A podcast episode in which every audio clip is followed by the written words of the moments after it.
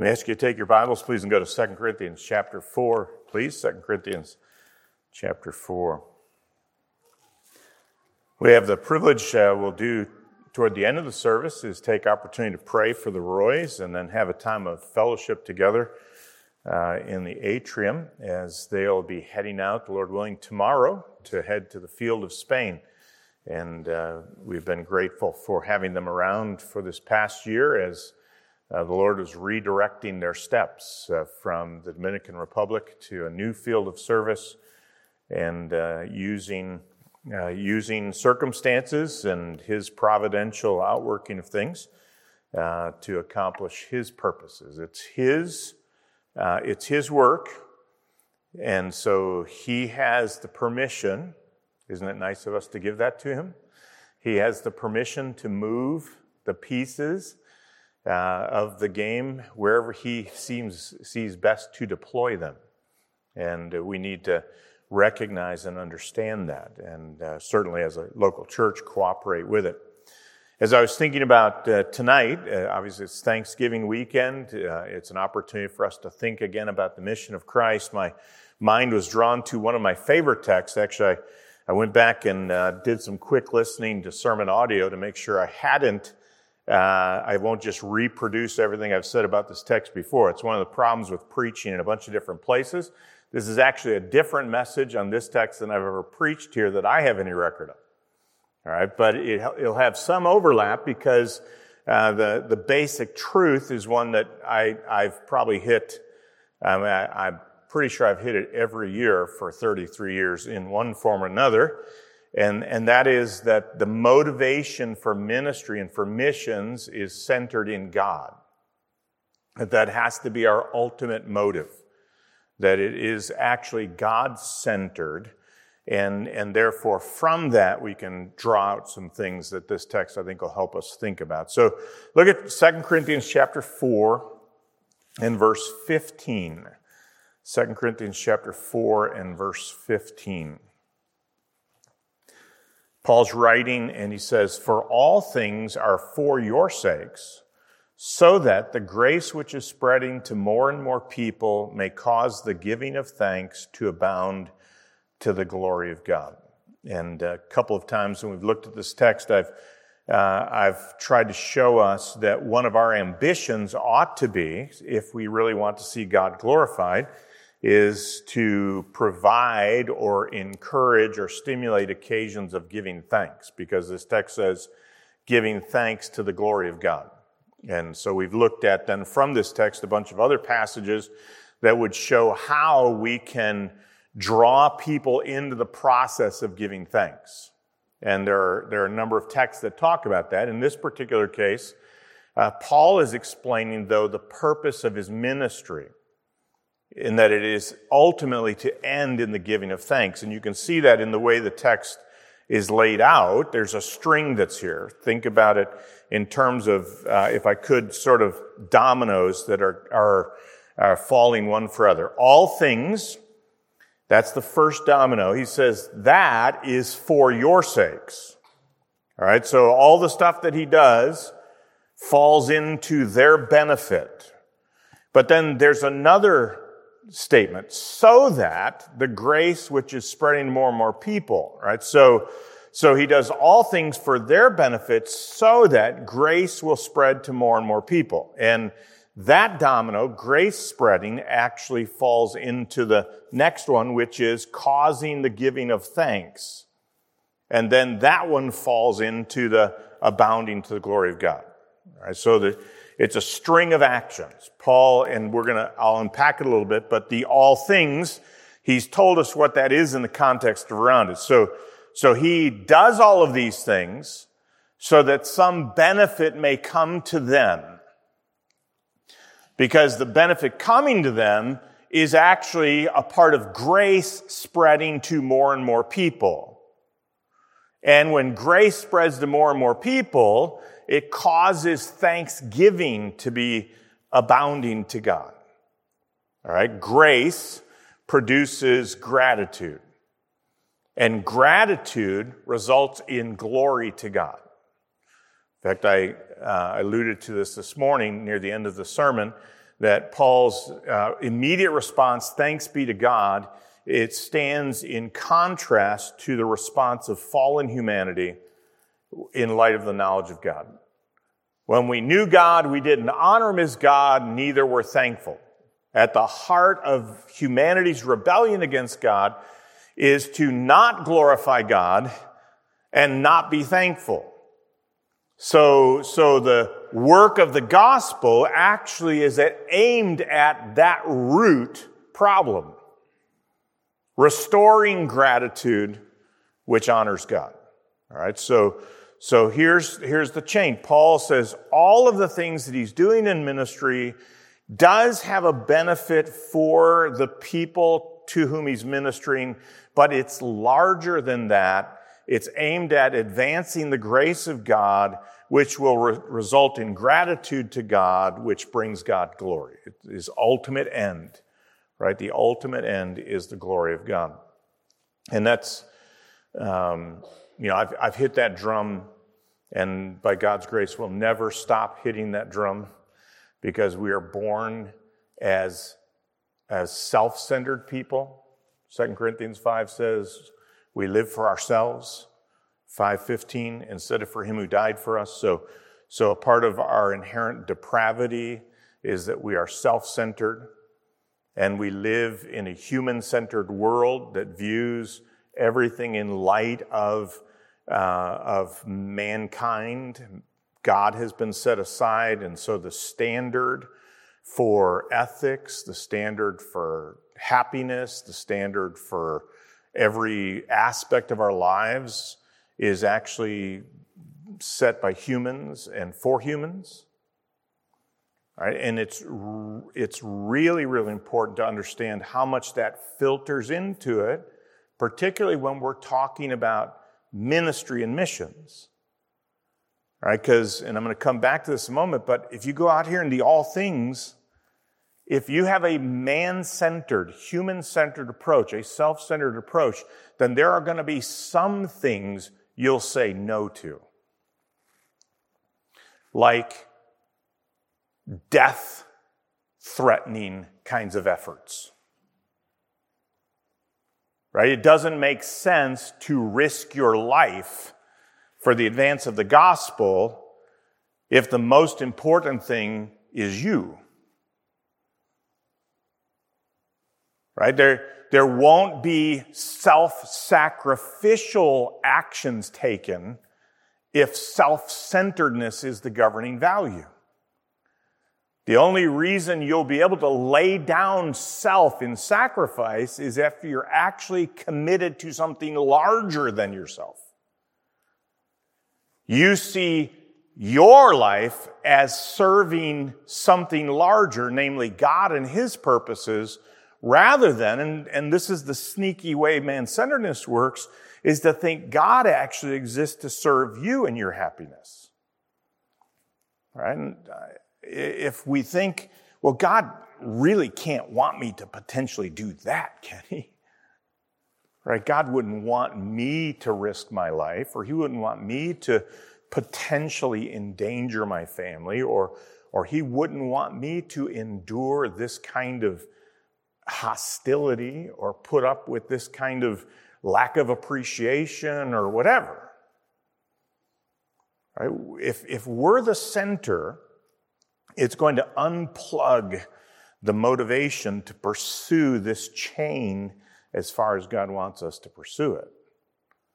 Right? But if God's glory is actually the center, then we're able to press through what might be natural quitting points, because we've actually adopted a whole different value system that Paul refers to at the end of the chapter, which is we don't look on the things which are seen, but the things which are unseen. Right? We're operating by a different standard than a human-centered one, which is really and radically controlled by what we can see. Right? The what's in it for me. And I need to be able to see what the benefit for me on this is. And because we're the center, it actually has that kind of dangerous unplugging of it. So God's glory must be the central motivation of our lives. Right? It is the thing which is to enable us and empower us and direct us. Right? We can't pursue ministry in a way that would contradict the glory of God. Right? We actually have to pursue ministry according to His will, if it's really aimed at glorifying Him. Because there's ample evidence in the Scriptures that God is not satisfied with just anything we do. Right? Have a conversation sometime with Nadab and Abihu about choosing to worship God the way they wanted to worship God instead of the way God said to be worshiped. Right? That would be like the prototypical example of being toast. Right? They chose to offer strange fire, and God was not pleased with it. All right, and you can pile up examples of that, of people determined or saying they're going to serve God, but doing it according to their own standard. I was thinking about this the other day, and actually it's a part of what I didn't actually put the two and two together till right now, but so work with me on it. Talked about this morning about lawlessness leading to lawlessness and people being blind to that. I mean, a great Old Testament example of that is Saul. Right? He's given very clear instructions by God about what to do to the Amalekites and everything that the Amalekites possessed. And he disobeys it. Samuel shows up, and Saul basically says, I've done all that the Lord commanded. You remember that famous? I mean, it's those parts of the way you learned it when you were a kid. Samuel says, then what means this bleating of the sheep in my ears? In other words, Saul, I shouldn't be hearing sheep if you did everything the Lord commanded you. There's some kind of cognitive dissonance here. You're telling me you did everything the Lord commanded, and I hear a bunch of sheep.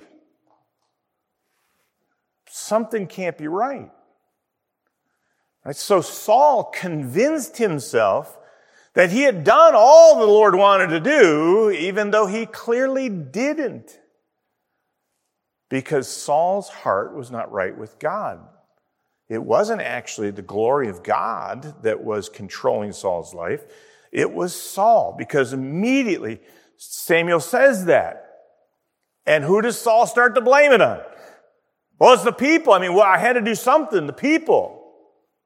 And he had the same problem 3 chapters earlier when Samuel hadn't shown up and all the people are starting to scatter. And so he steps into the office of the priest and he violates the law of God. Well, the people were scattering. So what did that mean? It meant my way, my life, my goals, my ambition were the most important thing. Not what God said. Not what God wanted. It was the world according to me was the evidence that he was really at the center. He could choose to disobey what God said and somehow still convince him that God mattered more than he mattered. But the fruit proved it wasn't true. Right? God wants us to be so committed to His glory that we will not only be motivated by it, but it will actually be the standard by which we measure what we're doing. Are we being faithful to what God said? Because if we're not being faithful to what God said, then we're deceiving ourselves about our motives.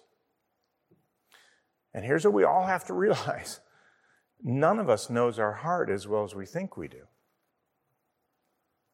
Right? God said the heart is deceitful and desperately wicked. Who can know it? And you know the answer to that? Only God can know it perfectly and truly.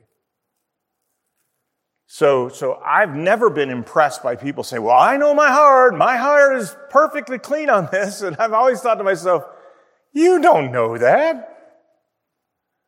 Here's the Apostle Paul. says, it's a small thing that I'm judged of you or any human court, and I don't even know anything against myself, but I am not by this acquitted, because it's God who examines my heart.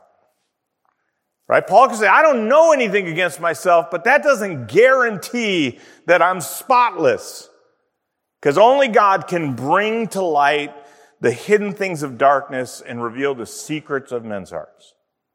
So the standard for us isn't some fuzzy, my motives are all good. It actually is, are we committed to doing what God said to do and seeking to do it? Right? Because that's the task. Are we committed to do what God said to do, and precisely at those places where sometimes it doesn't seem humanly to make sense, we find out if we trust God or not. All right, and another one I always go to is David moving the cart, moving the ark by the cart, and it starts to teeter.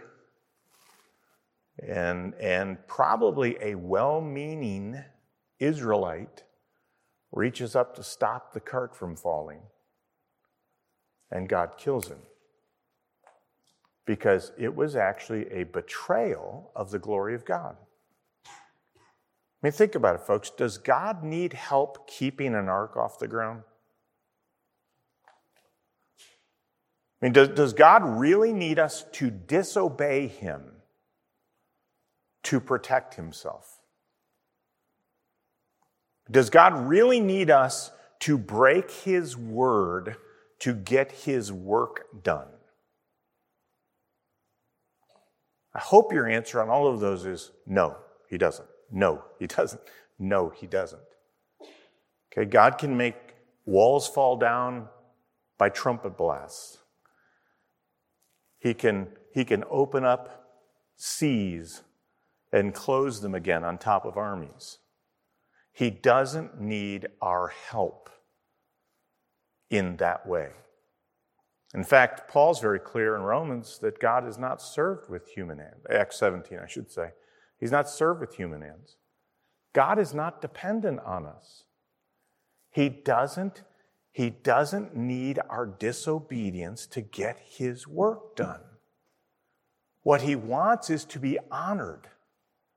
He wants us to acknowledge his glory and be so committed to his glory that we're not going to disobey him in what we do, all things, for the sake of ministry, so that grace spreads.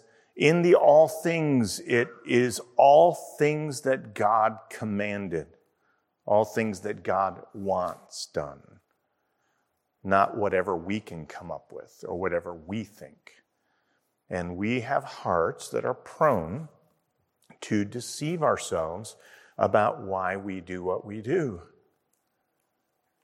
Right? We are incredibly good at justifying our actions under fuzzy things like, well, we love God, or we're trying to honor God. And we need to move out of the fuzz to the specifics of the Word of God. What does God say to do? And how does he say to do it?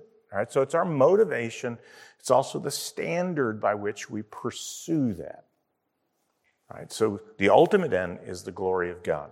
And that happens when people come to understand his grace, and therefore they respond in worship and praise to God. Now, what I want us to see in this text is actually sort of how God has intended to carry this out. The first is in the verse itself. It says, the grace which is spreading to more and more people. So what we're doing here is talking about the fact that one of the chief means by which God has chosen to glorify himself is the spread of his grace through the gospel.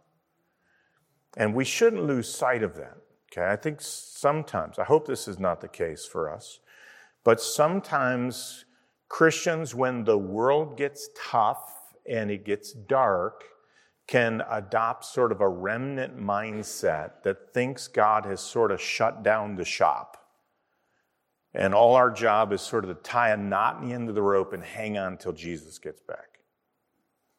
Right? We can actually start to become somewhat pessimistic about the power of the gospel and the intention of God to see his grace spread to more and more people. Right? And I think that we have to be careful about that, because there's no contradiction in the scriptures between evil people getting worse and worse and things headed downward in the society around us and the gospel advancing.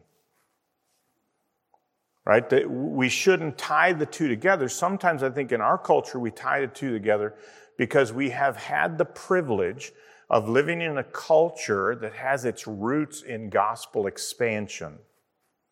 Right? This weekend's Thanksgiving weekend. Right? That's associated with the arrival and survival of English separatists who came to America for religious freedom in part. People who professed faith in God and wanted to be able to do that without being squeezed into conformity to the Church of England. All right, so Pilgrims and Puritans are sort of our heritage, and they've had a shape on the framework of our country. And so the prosperity of America and the prosperity of the gospel for a long time sort of ran alongside of each other. So the tendency can be for us, when the prosperity of America seems to be in question and the country's in moral decline and turning away from God, is to think that somehow God's given up, the gospel doesn't work, you know, Jesus is coming back tomorrow because this is a mess. And I think we have to break that tie, because this side of it, the prosperity of America, is usually glassed over as one unbroken chain of sort of near millennial blessing. All right, but actually, the reason the Great Awakening was a Great Awakening was because things were pretty bad religiously. And the Second Great Awakening came at a time when the religious temperature of America was pretty pathetic. And there was a great revival in the middle of the 1800s when the country was just about to be torn apart by civil war. Right? So it's not actually been like one unbroken ascension of Christendom. It's been actually a very different kind of a picture, certainly enjoying providentially the patience and forbearance and blessing of God, providentially. But over here, the gospel advancing steadily through people coming to Christ, churches being established, missionaries being sent out, that's not been tied to that necessarily. Right? And certainly that's not true historically. Right? The church of Jesus Christ flourished in the midst of Roman persecution. Right? Gospel preaching, advance of the work of Christ happened often in the face of public displeasure and by almost pulled out a big 25-cent word, opprobrium. Right? Being looked at as an offcast and rejected socially. And we may be getting back to that.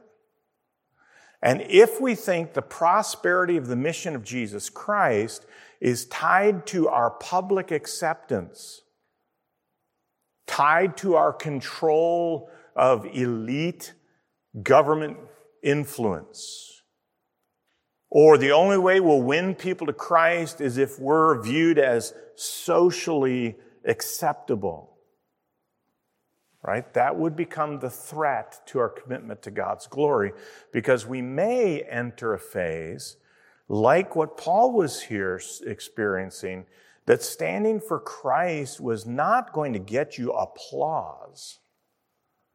It was going to get you ridicule and rejection and scorn and sometimes persecution. Right? That does not stop the spreading of God's grace. It is the advance of the gospel that will be the means by which God will bring glory to himself by the gathering up of worshipers from every kindred, tribe, tongue, and nation. From the gathering in of Christ's sheep. That's what he said in John 10. Other sheep have I, which are not of this fold, them must I also bring, and they will hear my voice. All right, Jesus is going to accomplish his mission. He is going to build his church. The gates of hell will not prevail against it. Our place in that program, we do not control.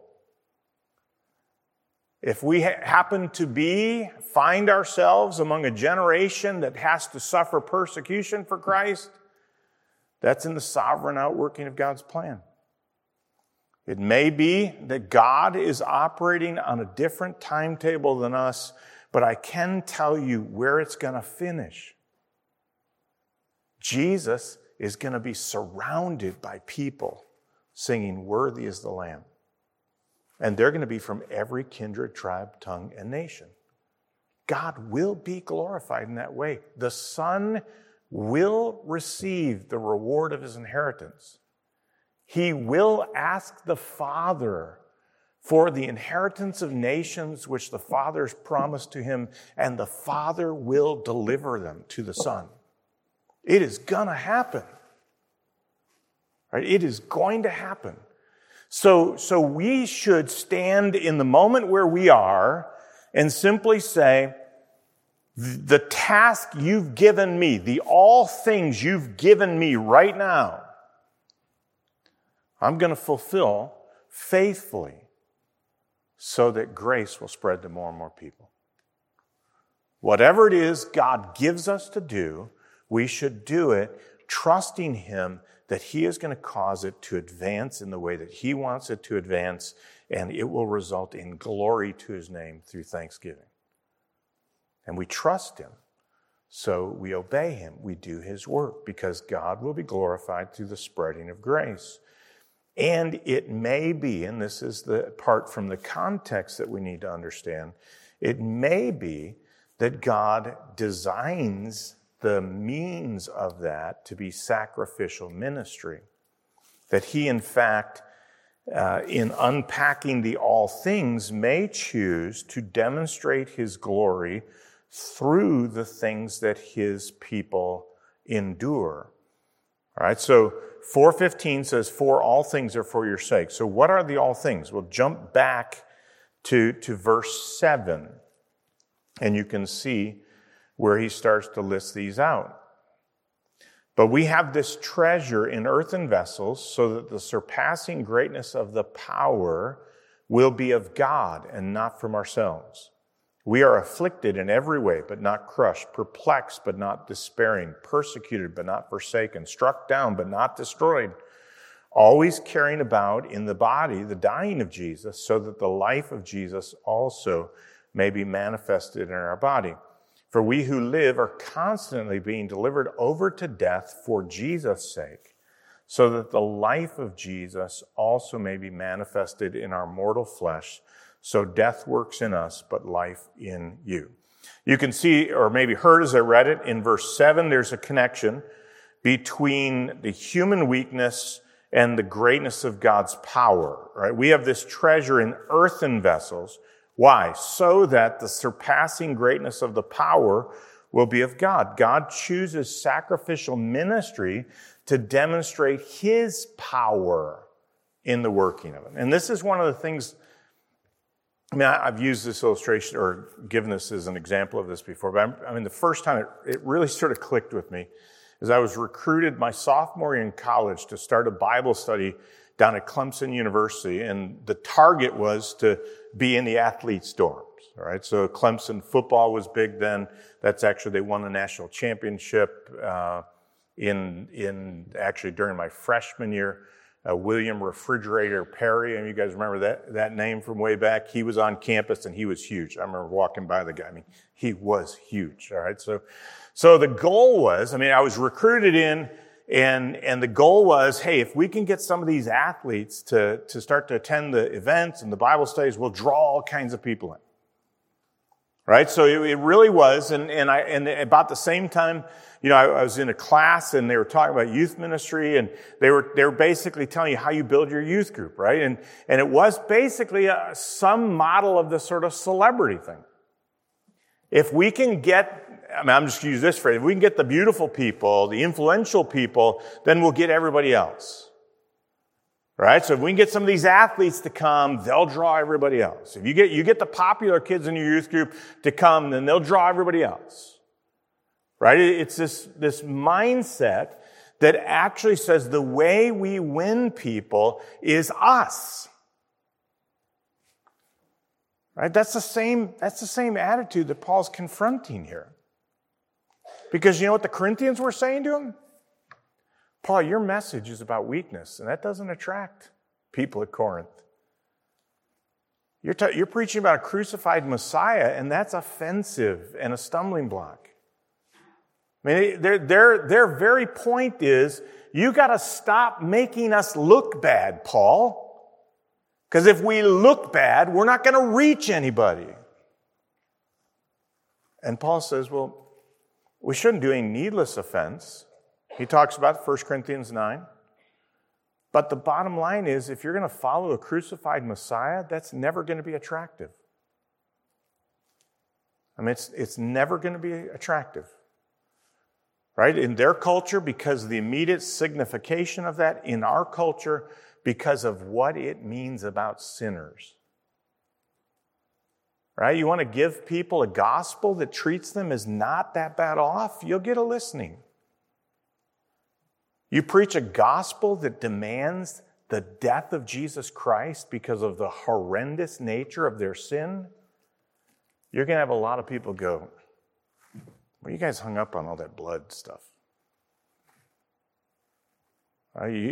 God's not a God who's angry. He's not going to send people to hell. He loves us. Why are you preaching this stuff about wrath? Right? And that's always in the air. The reality of it is, though, God says, hey, I have precisely deposited this treasure into earthen vessels so that when it works, the vessel doesn't get the credit, right? They may put Aaron Judge's bat into the Hall of Fame for hitting his 62nd home run this past year. And it'll be there, but nobody thinks the bat did it. Right? Everybody knows there was someone swinging that bat. And the one swinging the bat receives the credit. When people come to Christ, it's not the instrument that should get praised. When a church grows, it shouldn't be the leadership of the church that gets praised, or the church itself ultimately gets praised. It should be God. We are earthen vessels. The excellency of the power is God's, and sometimes God shows us how earthen we are so that we're reminded that He's the source of success.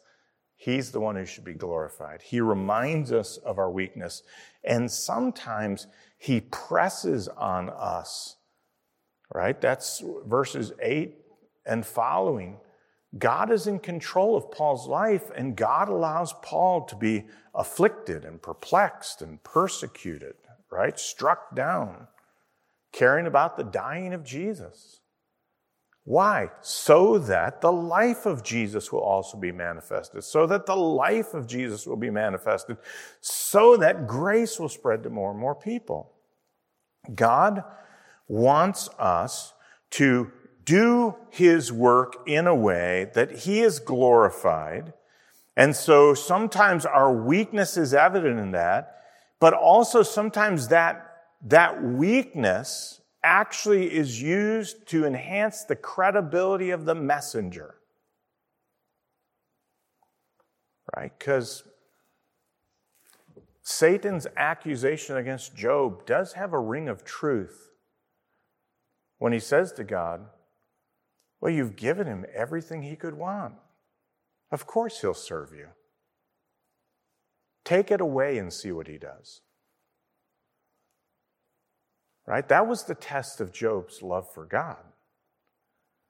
I mean, when he's got a boatload of kids and he's richer than everybody else, and he can go, look what all God's done for me. It's hard to get mad at a God who's giving you everything you ever wanted. When all of a sudden it gets hit, and your health's gone, and there's struggles there, and it's difficult, and it's not abundant prosperity temporally, and you worship God. You praise God anyway. You keep doing the thing God's called you to do. It's at that point that it's demonstrated that you actually believe the message. Right? You actually believe what you're preaching and teaching. You believe what you're telling other people. Because the grace that we're talking about is about things which are not seen. Right? It's about a promise that we're going to be with God. And if we make this message, oh, hey, you know, Jesus died, you can spend eternity with God, and it's the greatest thing in the world. God becomes your father, your life is so much better, and all of a sudden you get diagnosed with cancer, or you lose your job, or all of a sudden because you speak the truth about Christ, you start to come under intense persecution from people. You're the subject of the whisper campaign at work. Oh, you're the religious bigot. You're the self-righteous person who won't accept everybody, because don't you know that Jesus loves everyone? For you to say that they can't live that way is hatred. All of a sudden, you're under attack. And if you wilt back from that, it undercuts what you're saying. Right? You lose your credibility as a witness at that point. But you stand up by God's grace in the fire of physical testing, of spiritual warfare, of relational struggles, of trying to make it in this world, being faithful to God. Those fires come against you, and you stand trusting God, believing God's promises. In the heart of the people who are speaking against you, I'm firmly convinced, will be the kind of kicking against the goads that was in Saul's heart when he was lining up to see Stephen put to death. When he was dragging people off to prison, there was a fight going on in his heart, because there was something about what they stood for and what they said that had power to it, because the message means something to them. They have a credibility in the witness. And that's what God calls us to. And I think in some ways, Jeremy and Amy have seen some of this, right? They've been through some tough things that God has ordained for them. And they have kept their eye on Christ and have adjusted the direction of their life in order to be faithful to the call of God while accommodating the circumstances that God has brought into their life. And you're not done with that yet, right? So have your heart anchored on the glory of God, and be willing to endure all things so that grace will spread to more and more people, to abound with thanks to the glory of God. And the same is true for people seated all over this auditorium right now. You're walking through things that are testing your confidence in God and forging your credibility as a servant of Christ. Stay tethered to the glory of God. That's the thing that makes it worth it all. This light affliction, which is but for a moment, works a far more exceeding and eternal weight of glory. That's what Paul moves to at the end of this chapter. Believe God for the things that you can't see. Trust Him that His glory will be so manifested that you will share in the overflow of that blessing. You will be glorified in Christ and Christ in you, the way Paul talks about in 2 Thessalonians 1. Let that sustain you. Let that drive you forward for His glory. Let's pray together. Father, thank you so much that you loved us and our Savior demonstrated this very thing, that He endured contradiction of sinners against Himself. He suffered affliction and endured those things because of the joy that was set before Him. And so we're to look to Him. And Lord, help us personally, congregationally, never to lose sight of the fact that you are worthy of all glory, and we want to see and share and speak of that glory so that others will see it. In fact, the very message we preach is your glory in the face of Jesus Christ, the glory of God seen in the image of Jesus Christ. So help us to be radically committed to that and tethered to your word so that we're faithful in its pursuit. We ask in Jesus' name, amen.